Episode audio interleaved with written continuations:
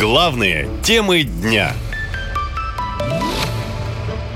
Как мобилизовать 3 миллиона? В Госдуме предлагают резко увеличить резерв для мобилизации. О том, что в Госдуме обсуждают идею мобилизовать 3 миллиона человек, заявил член Ком по обороне генерал-лейтенант Андрей Гурлев. Давайте мобилизуем 3 миллиона. На них надо оружие, снаряжение, одежда, техника, боеприпасы, средства, что другие средства вооруженной борьбы и материально-техническое обеспечение, топливо, еда и все остальное.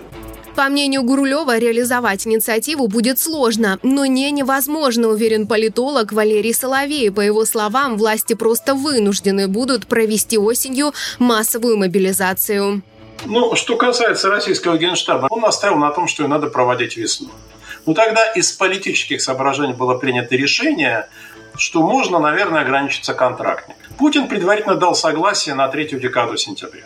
Вот пройдет единый день голосования 10 сентября. Третья декада сентября – это подходящее время для того, чтобы начать мобилизацию. План 700 тысяч. Но повестки это... могут получить 5, 6, 7 миллионов.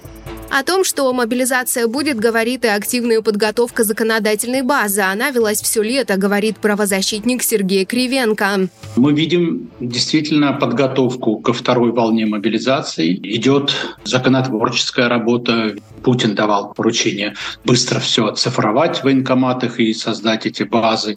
Такая работа идет. А юрист Алексей Табалов считает, что мобилизация и вовсе начнется без предупреждения.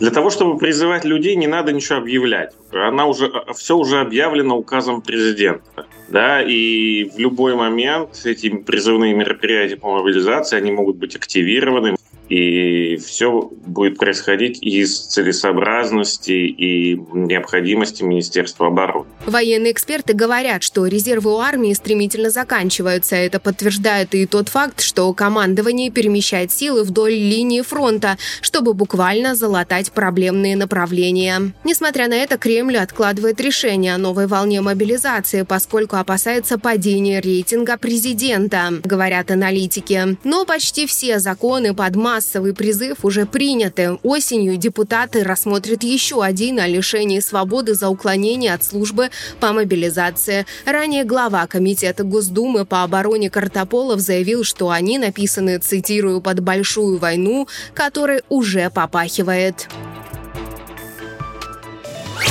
Наша лента. Коротко и ясно.